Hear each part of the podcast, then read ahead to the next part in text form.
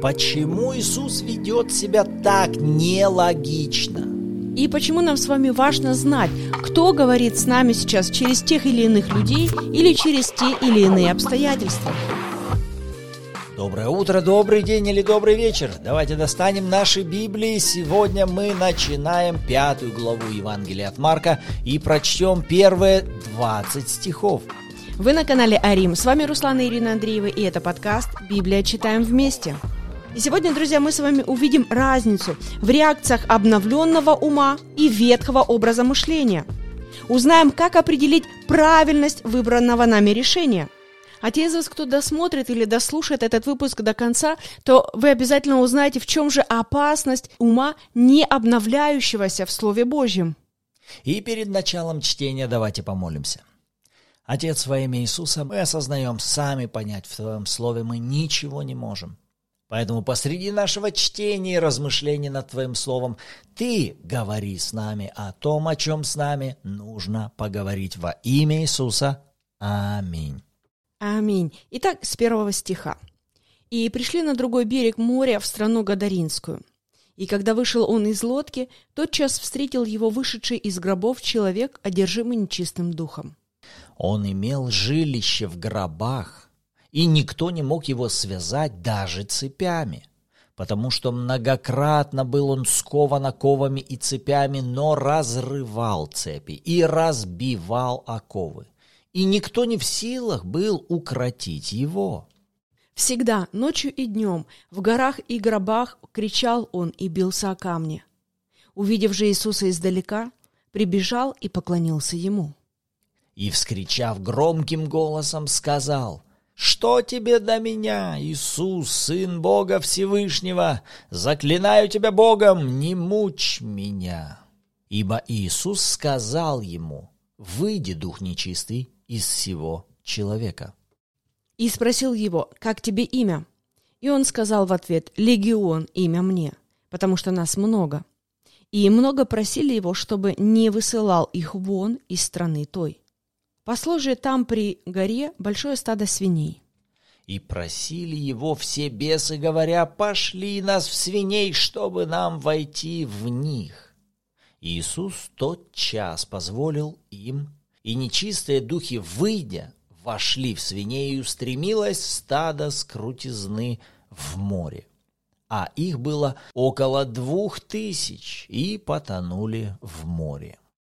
Пасущие же свиней побежали и рассказали в городе и в деревнях, и жители вышли посмотреть, что случилось. Приходят к Иисусу и видят, что бесновавшийся, в котором был легион, сидит и одет, и в здравом уме, и устрашились. Видевшие рассказали им о том, как это произошло с бесноватым и о свиньях, и начали просить его, чтобы отошел от пределов их. И когда он вошел в лодку, бесновавшийся просил его, чтобы быть с ним. Но Иисус не дозволил ему, а сказал, «Иди домой, к своим, и расскажи им, что сотворил с тобой Господь и как помиловал тебя».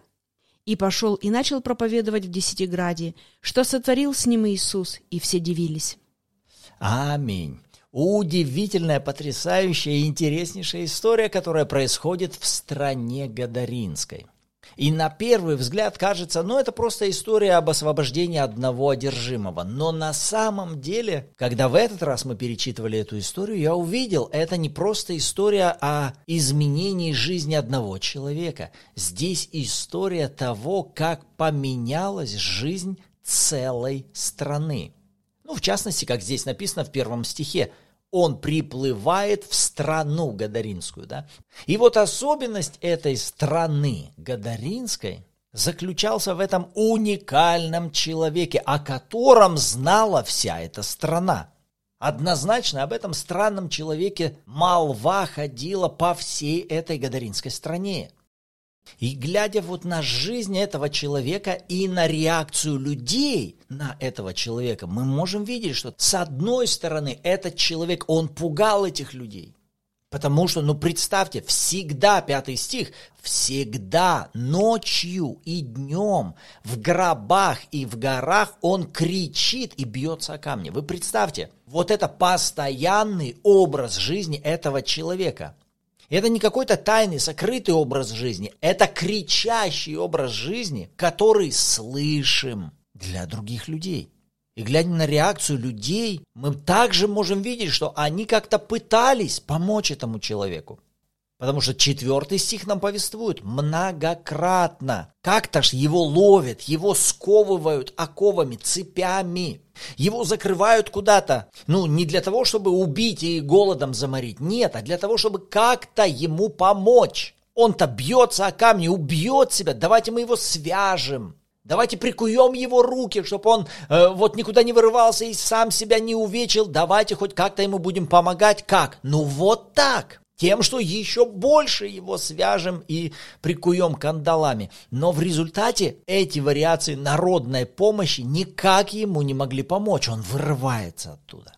И написано в конце четвертого, никто не в силах укротить его. Но плоть сама по себе и хорошее намерение изменить, осуществить сверхъестественные духовные изменения не могут. Поэтому вот сейчас перед нами Иисус, который преплывает на берег этой страны. И во втором стихе мы видим, как только он выходит из лодки, тот час встречает его вышедший из гробов человек. И мне понравилась эта фраза. Тот час встречает его вышедший из гробов человек. И вот такое впечатление, что вот этот одержимый, он как будто ждал Иисуса на этом берегу моря. Ну, нам обычно вот так свойственно, ну, смотреть на картины происходящего, как будто все само по себе каким-то случайным образом происходит. Типа вот, ну, так получилось. Иисус вышел, а тут как-то этот одержимый э, проходил мимо, и вот они встретились. Но давайте мы с вами будем всегда помнить те слова, которые о себе говорил Иисус. А что Иисус говорил о себе? «Я ничего не творю сам от себя». Вначале я вижу Отца Творящего, и потом я делаю то же. Когда мы смотрим на Иисуса, который часами до этого побуждает своих учеников сесть в лодку и отправиться на другой берег, то нам важно тогда еще при отправлении их видеть Иисуса, который отправляется потому что это была воля Божья. Иисус идет в совершенном согласии с волей Отца. И когда вот сейчас он приплывает и выходит на берег, такое впечатление, как будто отец приводит к нему этого человека. Понимаете, это не было само по себе событие, которое взяло и произошло. Понимаете, сам факт того, что этот одержимый идет по направлению к Иисусу и приходит в эту точку, сам этот факт является сверхъестественным, потому что мы прежде говорили, люди до этого хотели укротить этого человека. Что такое укротить? Укротить – это задавать направление поступкам, действиям человека. Но здесь мы видим, никто извне не оказывает влияния на этого человека, чтобы он пришел к Иисусу. Что-то сверхъестественное сейчас задает направление тому, что он приходит именно в эту точку, место встречи с Сыном Божьим. И единственный ответ, который у меня на это есть, это то, что Отец прежде сделал все необходимое, чтобы привести этого человека в то место, где должна была произойти встреча Иисуса и этого человека. Отсюда можно вынести хороший тезис. А насколько я со своей стороны ищу понимание воли Божьей?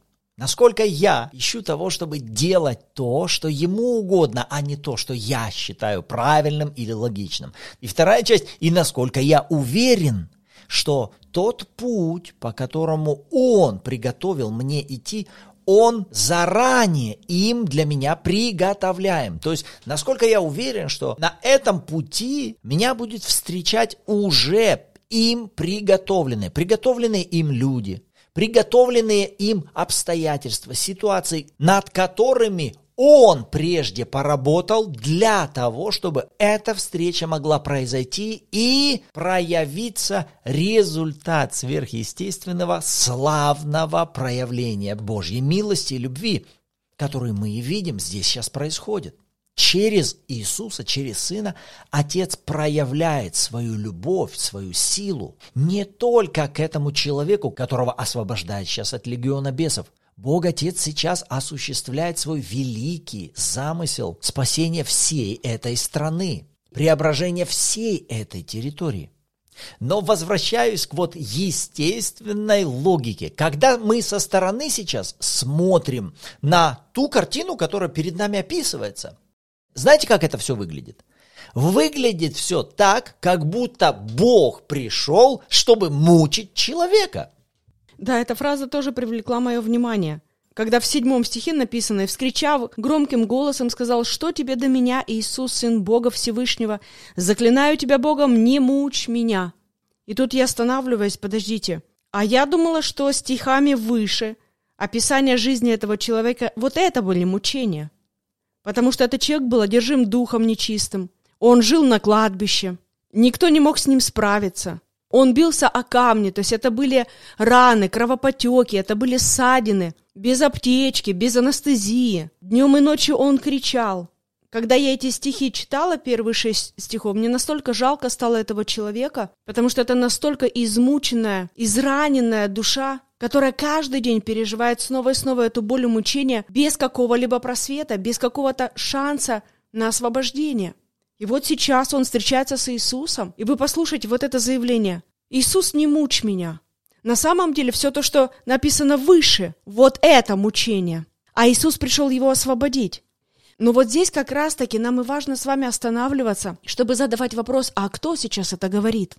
Потому что если мы не будем разбираться в подобных вещах, а кто сейчас со мной разговаривает, мы не сможем с вами правильно реагировать. Наш ум, наш необновленный ум и наша логика, она вот так рассматривая. Мы сейчас пришли на этот берег, из-за нашего прихода этот бедолага сейчас испытывает мучения и страдания, этот человек манифестирует со своей стороны, вы меня мучаете и доставляете мне страдания, логика необновленного ума, она скажет, что нам с этим делать? Нам нужно уйти отсюда, чтобы не доставлять этому человеку мучений и страданий. В то время, как ты говоришь правильно, здесь важно понимать, кто сейчас испытывает мучения и страдания. И кто в частности сейчас это говорит – Потому что в данном случае, если просто опять-таки смотреть поверхностно, то выглядит все так, что этот человек говорит, Иисус, Иисус, не мучь меня.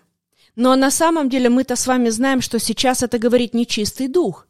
И вы посмотрите, насколько дьяволу все равно, каким способом и методом он будет сеять эту наглую ложь, что Бог – источник мучений. Вы посмотрите, ведь эта лживая тварь покушается сейчас на истинный образ Иисуса – на истинный образ Отца в Иисусе, что ты сейчас будешь меня мучить, что это из-за тебя сейчас проблемы, это ты виноват, это из-за тебя будет плохо, сложно, тяжело. И этот список можно расширять. Если только позволить дьяволу лгать, он обрисует Бога как жестокого, безразличного, а не того, каким он является на самом деле, совершенная любовь. Поэтому вот здесь нам важно с вами научиться отделять нечистого духа от человека – Научиться отделять мысли лживого и пораженного врага или мысли Бога. Это важно делать, друзья. Научиться отделять, кто сейчас говорит со мной. Кто сейчас пытается посеять свои семена в мой разум. Потому что если принять мысль о том, что Иисус сейчас будет меня мучить, это значит пойти в диалог с этой мыслью. Потому что, друзья, общение – это всегда влияние. И в зависимости от того, кому именно я позволяю говорить со мной, именно той личности я и позволяю влиять на меня. И мы помним с вами, что духовных личностей всего лишь две. Только два царства. Либо царство Бога, а значит говорит Бог, значит говорит любовь, значит говорит истина, значит говорит Святой Дух. Либо же говорит враг души человеческой, лжец и отец лжи. У нас с вами нет наших собственных нейтральных мыслей. Мы принимаем мысли либо из одного царства, либо из другого. И следующий вопрос, что я делаю с этим? Даже после того, как я обнаруживаю, что сейчас эта мысль не от Бога, что я делаю дальше с ней? Потому что можно было обнаружить, ну да, как бы, ну, это, конечно, наверное, это не Бог сейчас разговаривает со мной, и все. И вроде бы человек сделал этот первый шаг, он вроде бы понял, принял, осознал, признал, что, ну да, это как бы, ну, не похоже на мысль от Бога. А если нейтральных нет, ну, скорее всего, тогда это мысли от врага.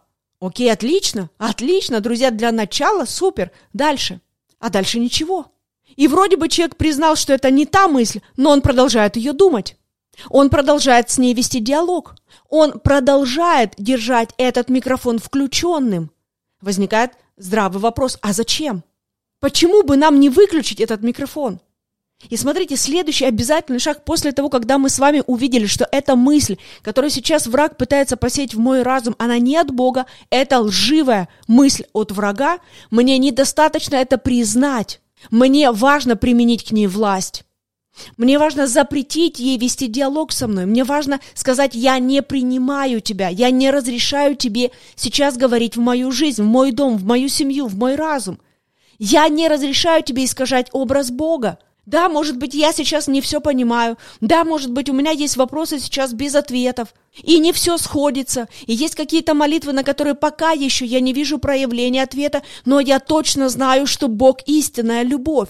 Он никогда не против меня, он никогда не будет виной какой-то боли в моей жизни. Он никогда не пришел в мою жизнь, чтобы мучить меня. Это никогда не про Бога.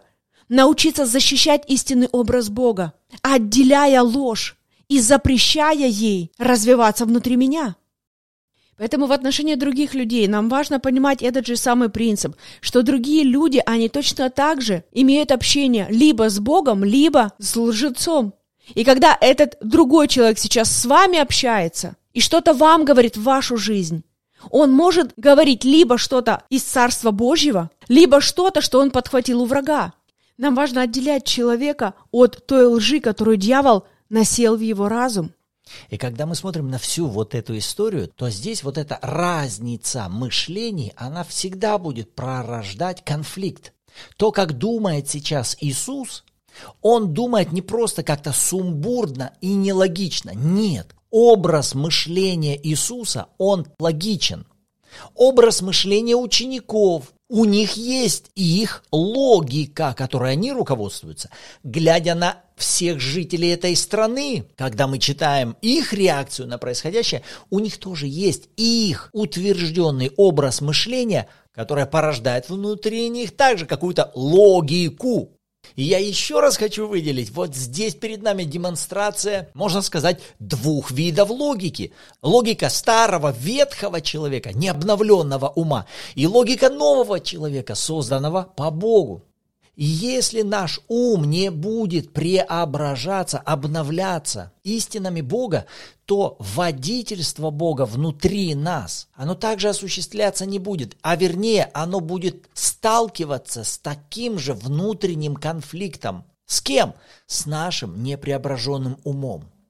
То есть, когда мы смотрим, например, на учеников или просто со стороны на Иисуса, для нас то, чем Он руководствуется, выглядит как-то нелогично. Ну, как мы приводили пример, зачем вот сейчас после долгого служения отправляться в это путешествие? Тем более, что, скорее всего, может быть, уже тогда была видна неблагоприятная погода, шторм на море. Помните, мы читали в четвертой главе. Они чуть не погибли посреди этого шторма. И я вполне вероятно могу предположить, что ученики даже во время бури могли говорить, да, я говорил, не надо было нам отправляться в это плавание. Остались бы до утра, переждали бы уже эту ночь, утром бы спокойно отправились и не вляпались бы во все эти передряги. Их логика не понимала, почему нам надо отсюда плыть сюда. Но для Иисуса это было логично. Почему? Потому что его образ мышления был другой.